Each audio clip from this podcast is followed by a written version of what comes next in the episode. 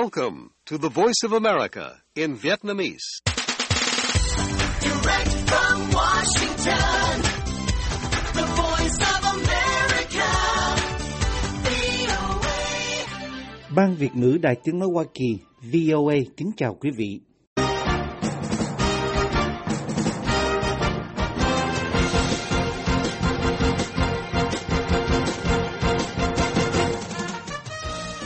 Trong chương trình thời sự quốc tế hôm nay thứ ba ngày 2 tháng 11 năm 2021 ở Việt Nam,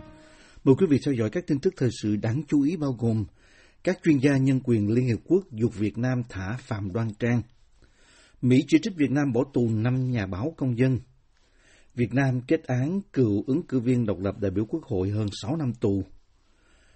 và Tòa trọng tài thường trực mở văn phòng tại Việt Nam. đây là cơ hội để Việt Nam có điều kiện đào tạo cán bộ và tiếp cận với cái, BCA, cái trọng tài quốc tế và cái luật pháp quốc tế, nhất là luật biển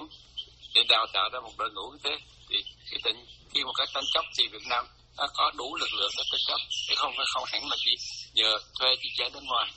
Đó là nhận định của luật sư Trần Quốc Thuận, cựu phó chủ nhiệm văn phòng Quốc hội Việt Nam. Cùng với nhiều tin tức thời sự khác, mời quý vị cùng theo dõi. Một nhóm chuyên gia nhân quyền thuộc Liên Hợp Quốc mới đây kêu gọi Việt Nam trả tự do ngay lập tức và vô điều kiện cho bà Phạm Đoan Trang, một nhà hoạt động vì nhân quyền và tác giả của nhiều cuốn sách hiện đang bị giam giữ và đối mặt với án tù có thể lên đến 12 năm nếu bị kết tội tuyên truyền chống nhà nước.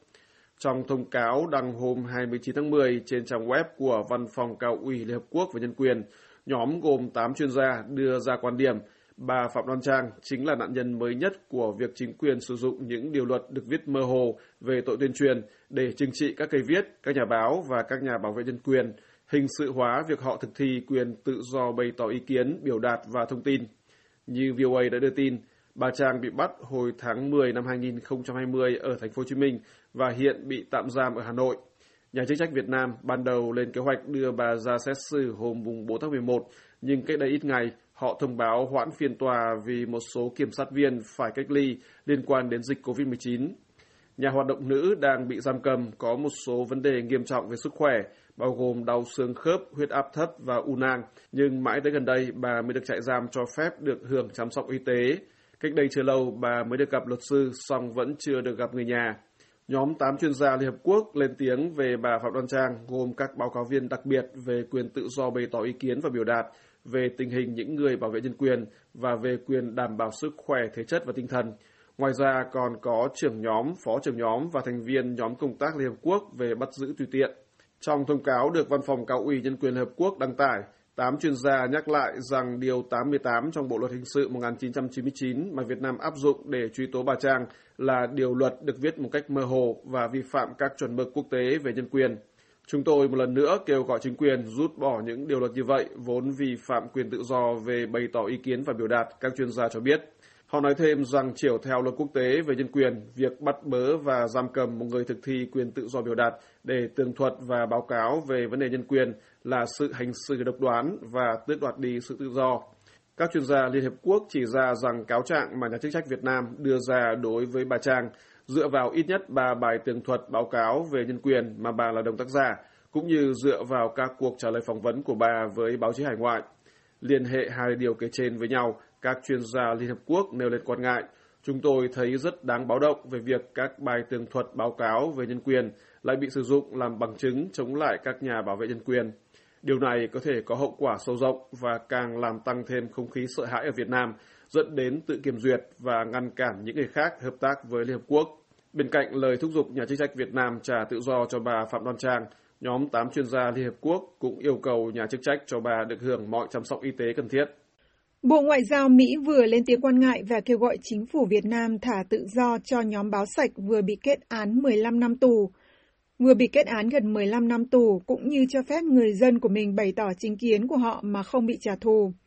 Hoa Kỳ quan ngại sâu sắc rằng một tòa án của Việt Nam vừa kết án các nhà báo của nhóm báo sạch gồm Trương Châu Hữu Danh, Nguyễn Phước Trung Bảo, Nguyễn Thanh Nhã, Đoàn Kiên Giang và Lê Thế Thắng, tuyên án họ nhiều năm tù giam vì lợi dụng quyền tự do dân chủ theo Điều 331 của Bộ Luật Hình sự. Người phát ngôn Bộ Ngoại giao Mỹ Ned Price nói trong một tuyên bố đưa ra hôm 29 tháng 10.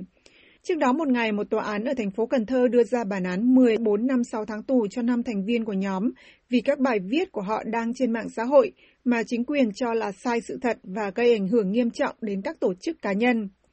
Chúng tôi hiểu rằng nhóm các nhà báo này tập trung đưa tin điều tra tham nhũng, mà tất nhiên không phải là tội. Ông Price nói trong tuyên bố và cho rằng đây là năm bản án mới nhất trong xu hướng giam giữ và kết án đáng lo ngại đối với các nhà báo và công dân Việt Nam thực hiện các quyền tự do ngôn luận cũng như báo chí của họ đã được ghi trong hiến pháp của Việt Nam. Nhà báo hữu danh cũng là một Facebooker có tiếng về các đăng tải phanh phui các trạm thu phí BOT bẩn ở Việt Nam và công bố các tài liệu được cho là mật về vụ án gây tranh cãi Hồ Duy Hải, bị tuyên án nặng nhất với 4 năm 6 tháng tù. Các thành viên còn lại của nhóm được xem là dũng cảm viết các bài báo đấu tranh cũng như vạch trần những sai phạm của các quan chức tham nhũng ở Việt Nam, nhận các bản án từ 2 đến 3 năm tù. Cả năm người bị cấm hành nghề báo chí trong 3 năm sau khi hoàn thành các án tù. Hoa Kỳ kêu gọi các quan chức Việt Nam thả năm nhà báo này và những người đang bị giam giữ một cách bất công, cũng như cho phép mọi cá nhân ở Việt Nam được bày tỏ quan điểm của họ mà không sợ bị trả thù. Người phát ngôn Bộ Ngoại giao Mỹ nói và thúc giục chính phủ Việt Nam đảm bảo rằng các hành động của họ phù hợp với các quy định về nhân quyền được ghi trong hiến pháp, cũng như các nghĩa vụ và cam kết quốc tế của Việt Nam. Đây là lần thứ hai Bộ Ngoại giao Mỹ lên tiếng bày tỏ quan ngại và kêu gọi trả tự do cho các nhà báo công dân này của Việt Nam. Trước đó, hồi tháng 4, ngay sau khi toàn bộ các thành viên của nhóm báo sạch bị bắt, người phát ngôn Price cũng đưa ra một tuyên bố chỉ trích việc bắt giữ họ. Tổ chức phóng viên không biên giới RSF và Tổ chức theo dõi nhân quyền quốc tế Human Rights Watch cũng đã lên án việc chính quyền Việt Nam kết án 5 nhà báo của báo sạch, nhóm từng có 100.000 người theo dõi và gây tiếng vang lớn trên mạng xã hội trong nước. Ông Daniel Bastard, trưởng bộ phận châu Á-Thái Bình Dương của RSF, nói rằng việc tuyên án tù dài như vậy đã đưa ra bằng chứng mới về quyết tâm ngăn chặn bất kỳ nỗ lực nào trong việc làm báo và đưa tin một cách tự do ở Việt Nam. Trong khi đó, ông Phil Robertson, giám đốc phụ trách châu Á của Human Rights Watch, kêu gọi Việt Nam không được đối xử với những người làm báo như những kẻ thù của nhà nước. Bộ Ngoại giao Mỹ cho rằng tự do báo chí là nền tảng cho sự minh bạch và quản trị có trách nhiệm. Tuyên bố của Bộ Ngoại giao Mỹ nói các tác giả, blogger và nhà báo thường làm công việc của họ với rủi ro lớn và chúng tôi kêu gọi chính phủ Việt Nam cũng như các chính phủ khác và công dân trên toàn thế giới đảm bảo sự bảo vệ đối với họ. Việt Nam được xem là một trong những quốc gia có ít tự do báo chí nhất trên thế giới. RSF xếp Việt Nam ở bậc 175 trên 180 trên bảng chỉ số tự do báo chí và trong nhóm 5 quốc gia bỏ tù nhà báo nhiều nhất. Facebooker Trần Quốc Khánh, người từng tuyên bố tự ứng cử đại biểu Quốc hội khóa 15, vừa bị tuyên án 6 năm rưỡi tù vì các đăng tải trên mạng xã hội được xem là phỉ báng chính quyền nhân dân và kêu gọi đa nguyên đa đảng. Ông Khánh bị Tòa án Nhân dân tỉnh Ninh Bình đưa ra xét xử sau 7 tháng giam giữ. Ông bị Công an Ninh Bình bắt giam hồi tháng 3, ngay sau khi ông tuyên bố làm ứng cử viên độc lập tranh ghế tại Quốc hội Việt Nam. Công an tỉnh này cáo buộc Facebooker 61 tuổi tội làm tàng trữ, phát tán hoặc tuyên truyền thông tin tài liệu vật phẩm nhằm chống nhà nước theo Điều 117 Bộ Luật Hình sự 2015. Cáo trạng của Viện Kiểm sát Nhân dân được truyền thông trong nước trích dẫn hôm 28 tháng 10 nói rằng ông Khánh đã sử dụng tài khoản Facebook Trần Quốc Khánh và fanpage Tiếng Nói Công dân của mình để phát trực tiếp 22 video có nội dung xuyên tạc, phỉ báng chính quyền nhân dân, bịa đặt gây hoang mang trong nhân dân trong thời gian từ 19 tháng 9 năm 2019 đến mùng 4 tháng 1 năm 2021.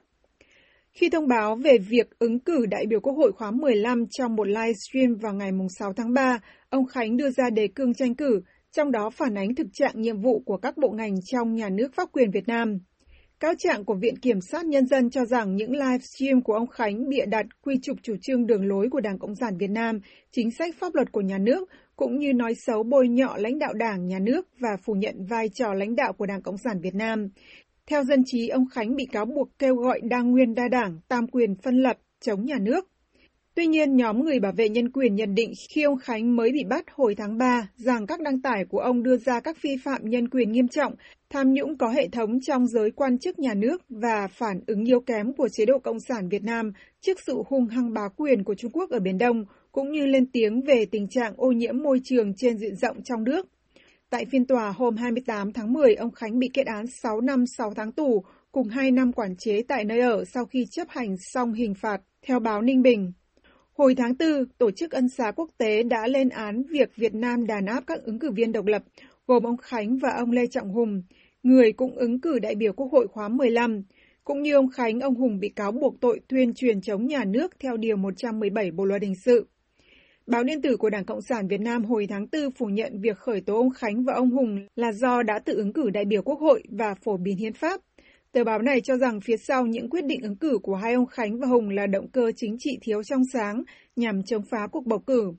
Trong khi đó, quá trình điều tra ông Hùng đã kết thúc hôm 26 tháng 10, theo truyền thông trong nước. Luật sư của ông cho biết rằng ông Hùng cũng bị bắt hồi tháng 3 đã tuyệt thực để phản đối việc chính quyền bắt giam ông. Sau khi nhà chức trách tại thủ đô của Việt Nam công bố kế hoạch lập gần 90 trạm thu phí trên một con đường vành đai chủ chốt để hạn chế xe cộ vào nội đô, những ngày qua, nhiều người bày tỏ phản đối kế hoạch này hoặc hoài nghi về việc kế hoạch có thể trở thành hiện thực. Từ Hà Nội, kiến trúc sư Dương Quốc Chính nhận định với VOA hôm 1 tháng 11 rằng khả năng lớn nhất làm cho kế hoạch của Hà Nội thất bại chính là sự chống đối từ các đại gia bất động sản vì đụng chạm đến lợi ích của họ. Làm công việc liên quan mật thiết đến bất động sản và hiểu rõ về sự ảnh hưởng của nhóm lợi ích trong lĩnh vực này tới các chính sách của chính quyền – Kiến trúc sư chính chỉ ra thực tế là nhiều dự án lớn giá trị cao hiện nằm ở ngoại ô Hà Nội đều thuộc về các đại tập đoàn bất động sản và nói thêm. Cái việc này nó sẽ đụng chạm với rất nhiều đại gia, trong đó là có ờ, Vingroup rồi bên ờ, Ecopark, các thứ ở Shibuya, các càng đại đô thị và của những người rất giàu. Đấy và các cái đại gia bất động sản đấy có tiếng nói rất là lớn ảnh hưởng chính trị ấy. Thành ra là khi mà có những cái thực trạng này ấy, thì chắc chắn là cái khả năng bán nhà bán đất ở những cái khu đấy là sẽ khó hơn. Đấy cái thành ra là kiểu gì họ cũng sẽ tìm cách để họ ngăn cản. Ông chính cho rằng các chiến thuật của các đại gia bất động sản có thể là vận động hành lang hoặc dùng báo chí và mạng xã hội để tác động vì sự phản đối của giới trùm bất động sản trong vấn đề này lại trùng với quan điểm của người dân. Như VOA đã đưa tin hôm 27 tháng 10, Sở Giao thông Vận tải Hà Nội loan báo là họ đã xây dựng xong phương án chi khoảng 2.500 tỷ đồng để lập 87 trạm thu phí xe cộ đi vào nội thành và thông báo này nhanh chóng dẫn đến nhiều phản đối trong dư luận. Nói trong cuộc phỏng vấn với VOA hôm 1 tháng 11, kiến trúc sư Dương Quốc Chính, một cư dân ở Hà Nội và cũng là một nhà bình luận chính trị xã hội có nhiều ảnh hưởng trên Facebook, nhận định rằng ngoài sự phản đối từ các đại gia bất động sản mà ông cho là có tính quyết định nhất, dự án lập trạm thu phí xe vào nội đô của Hà Nội khó triển khai trong vòng 5 năm tới vì ba vấn đề nữa. Thứ nhất là do thiếu các tuyến tàu điện ngầm metro hoặc tàu điện trên cao, người dân không có phương tiện đi lại thay thế nên họ sẽ không chấp nhận. Điều ông chính nêu ra hoàn toàn có cơ sở khi một trang tin trong nước Việt Nam Biz tường thuật hôm 1 tháng 11 rằng Hà Nội giờ đây tính thu phí nội đô, song nhìn lại hệ thống giao thông công cộng của thành phố, hiện chỉ có hệ thống xe buýt, còn đường sắt đô thị chưa có tuyến nào vận hành và nhiều tuyến có thời gian hoàn thành khá xa sau năm 2030. Thứ hai, vẫn theo ông chính, việc đặt các trạm thu phí mới một cách dày đặc làm tăng nguy cơ ùn tắc ở các cửa ngõ. Đáng chú ý hơn cả là vấn đề thứ ba, khi lập các trạm thu phí xe vào nội đô, có thể phần nào hạn chế xe cộ đi vào và giảm ùn tắc trong nội đô lúc ban đầu, nhưng về lâu dài, những người dân đang sống tại các đô thị vệ tinh ở ngoại ô sẽ có xu hướng đi vào nội đô để sống nhằm tránh phải trả phí. Kiến trúc sư chính nói. Giảm được cái mật độ từ xe từ ngoài vào nhưng lại nguy cơ lại tăng mật độ bản thân ờ, của người dân ở trong nội đô.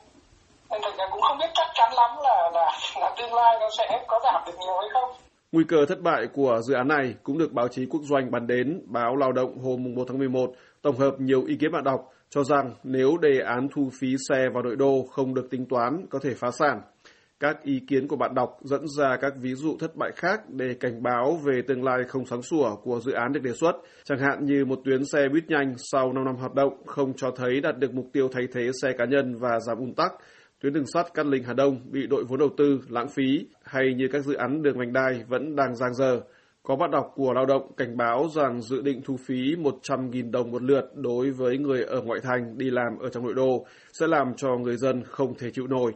Theo quan sát của VOA phản ứng về dự án thu phí trong những ngày qua, hàng nghìn người sử dụng những lời lẽ nặng nề để nói về nó như kinh tởm, dã man, khốn nạn, bóc lột, cướp cạn, coi dân là vịt để vặt lông. Tòa trọng tài thường trực sẽ có văn phòng đại diện tại Việt Nam theo một thỏa thuận vừa được ký kết tại Hà Nội trong tuần qua. Tại lễ ký kết trực tuyến giữa chính phủ Việt Nam và trọng tài thường trực hôm 27 tháng 10, Thứ trưởng Ngoại giao Việt Nam Phạm Văn Hiệu và Tổng thư ký Tòa trọng tài thường trực Hugo Saibos đánh giá cao quan hệ hợp tác giữa Việt Nam và Tòa trọng tài thường trực và vai trò của tòa này trong việc đào tạo các chuyên gia pháp lý cho Việt Nam trong nhiều lĩnh vực. Truyền thông trong nước cho biết, việc Tòa trọng tài thường trực mở văn phòng đại diện tại Việt Nam là minh chứng cho vị thế của Việt Nam trong hội nhập quốc tế, cũng như quan điểm thống nhất của Việt Nam về ủng hộ nguyên tắc giải quyết hòa bình các tranh chấp quốc tế, đồng thời góp phần giúp tòa trọng tài thực hiện tôn chỉ luôn sẵn sàng phục vụ để Việt Nam và các nước trong khu vực có thể dễ dàng sử dụng các dịch vụ pháp lý của tòa trọng tài.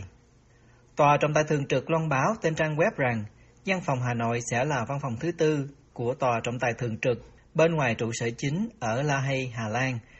Tòa trọng tài thường trực là một tổ chức liên chính phủ được thành lập vào năm 1899 Đến nay có 122 quốc gia thành viên.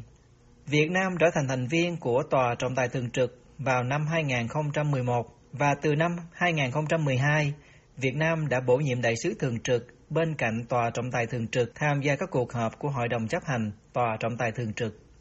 Tòa trọng tài thường trực là nơi tổ chức thực hiện các cơ chế để giải quyết tranh chấp giữa các quốc gia trên nhiều lĩnh vực trong đó có luật biển giữa nhà nước và nhà đầu tư, cũng như giữa các tổ chức quốc tế và các tổ chức tư nhân thông qua các hình thức trọng tài, trung gian và hòa giải.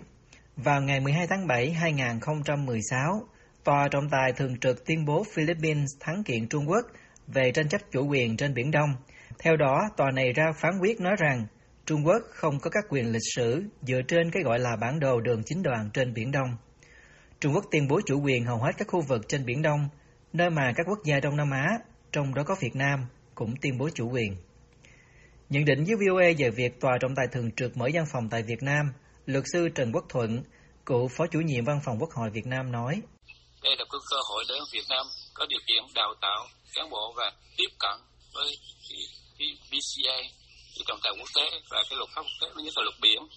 để đào tạo ra một đội ngũ như thế thì cái tình khi một cái tranh chấp thì Việt Nam ta có đủ lực lượng để tranh chấp chứ không? Phải không? Hẳn là chỉ nhờ thuê chi chế bên ngoài. Thì cái việc này Trung Quốc đôi khi họ lại chuẩn bị, họ lại quy mô hơn. Họ sử dụng một lực lượng hàng hàng trăm các trăm ngàn để mà biên tập tài liệu, hoặc là thậm chí giá giá tạo tài liệu để mà thực hiện tranh cấp.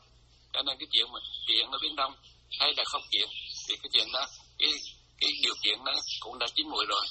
Còn cái chuyện có kiện không cần thì đó là câu chuyện cũng tùy tình hình diễn biến của thế giới nữa, của khu vực nữa.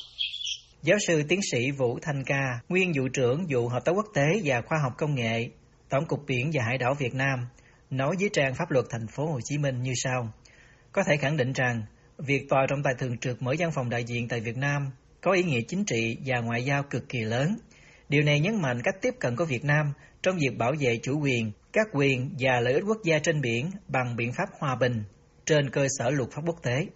Mặt khác, diễn biến trên cũng cho thấy Việt Nam luôn giải quyết các tranh chấp về lãnh thổ cũng như các quyền và lợi ích khác trên biển thông qua tiến trình chính trị ngoại giao và pháp lý, tiến sĩ Vũ Thanh Ca nói thêm.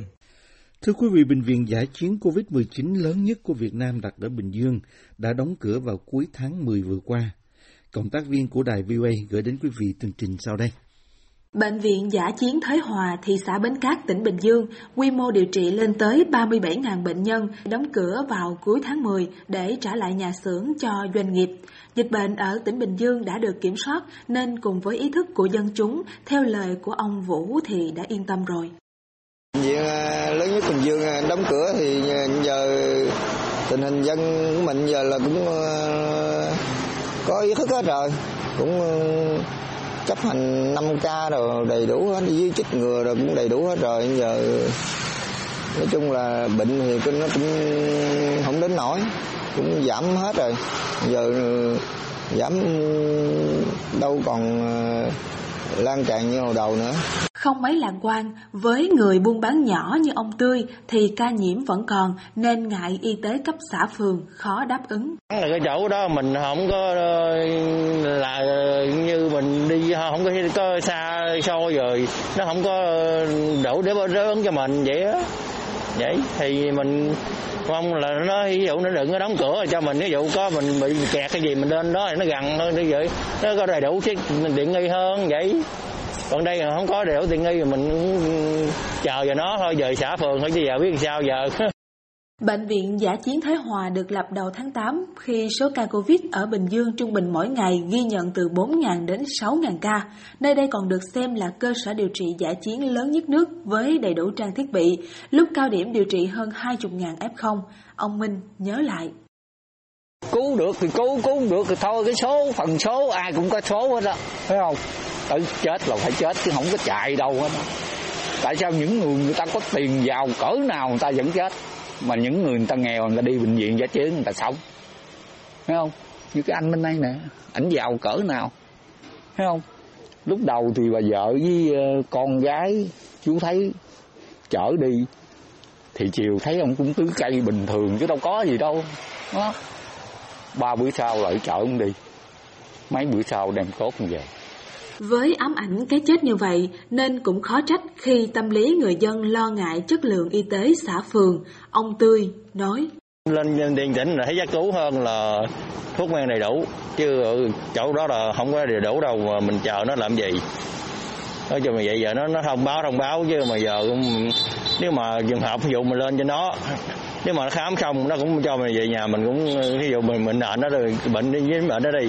nó cũng phải cho mình về nhà cách ly à chứ đâu có để cho mình ở đó khám đâu.